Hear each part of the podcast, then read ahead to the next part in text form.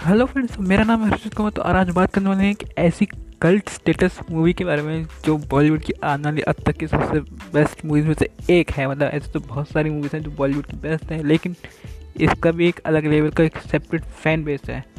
जी हाँ मैं बात कर रहा हूँ गैंग्स ऑफ़ वासेपुर और ये एक ऐसी सागा है जिसको देखने के बाद आप कहोगे कि हाँ ये क्या देख लिया मैंने, इतनी ज़बरदस्त मूवी और जो आजकल के जो शो बनते हैं, मिर्ज़ापुर जैसे शो, उसका एक बेस मतलब देखा जाए तो उससे पहले तक ऐसे भी ये मूवी थी, उससे पहले जो इतनी वॉयलेंट इसने गैंगस्टर टाइप ड्रामा जो के, जो अभी मिर्ज़ापुर हाल ही में फ़िलहाल है, वो यहीं से चालू हुई है।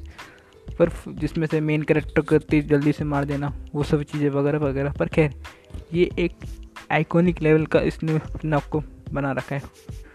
बिकॉज़ ऑफ़ इसके iconic dialogues iconic scene but it's just it's not a movie it's emotion it's a far better than any Bollywood movies मतलब क्या डायलॉग्स हैं?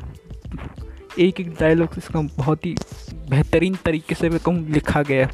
और अनुराग कश्यप ने क्या है मूवी को डायरेक्ट किया है मतलब एकदम से उन्होंने पूरे पूरे वन टेक शॉट लिए गए हैं। और ऊपर से मैं आपको बोर नहीं करूँगा पर फ़िलहाल मैं बताऊँगा कि मतलब सही में मतलब gangs of is really good movie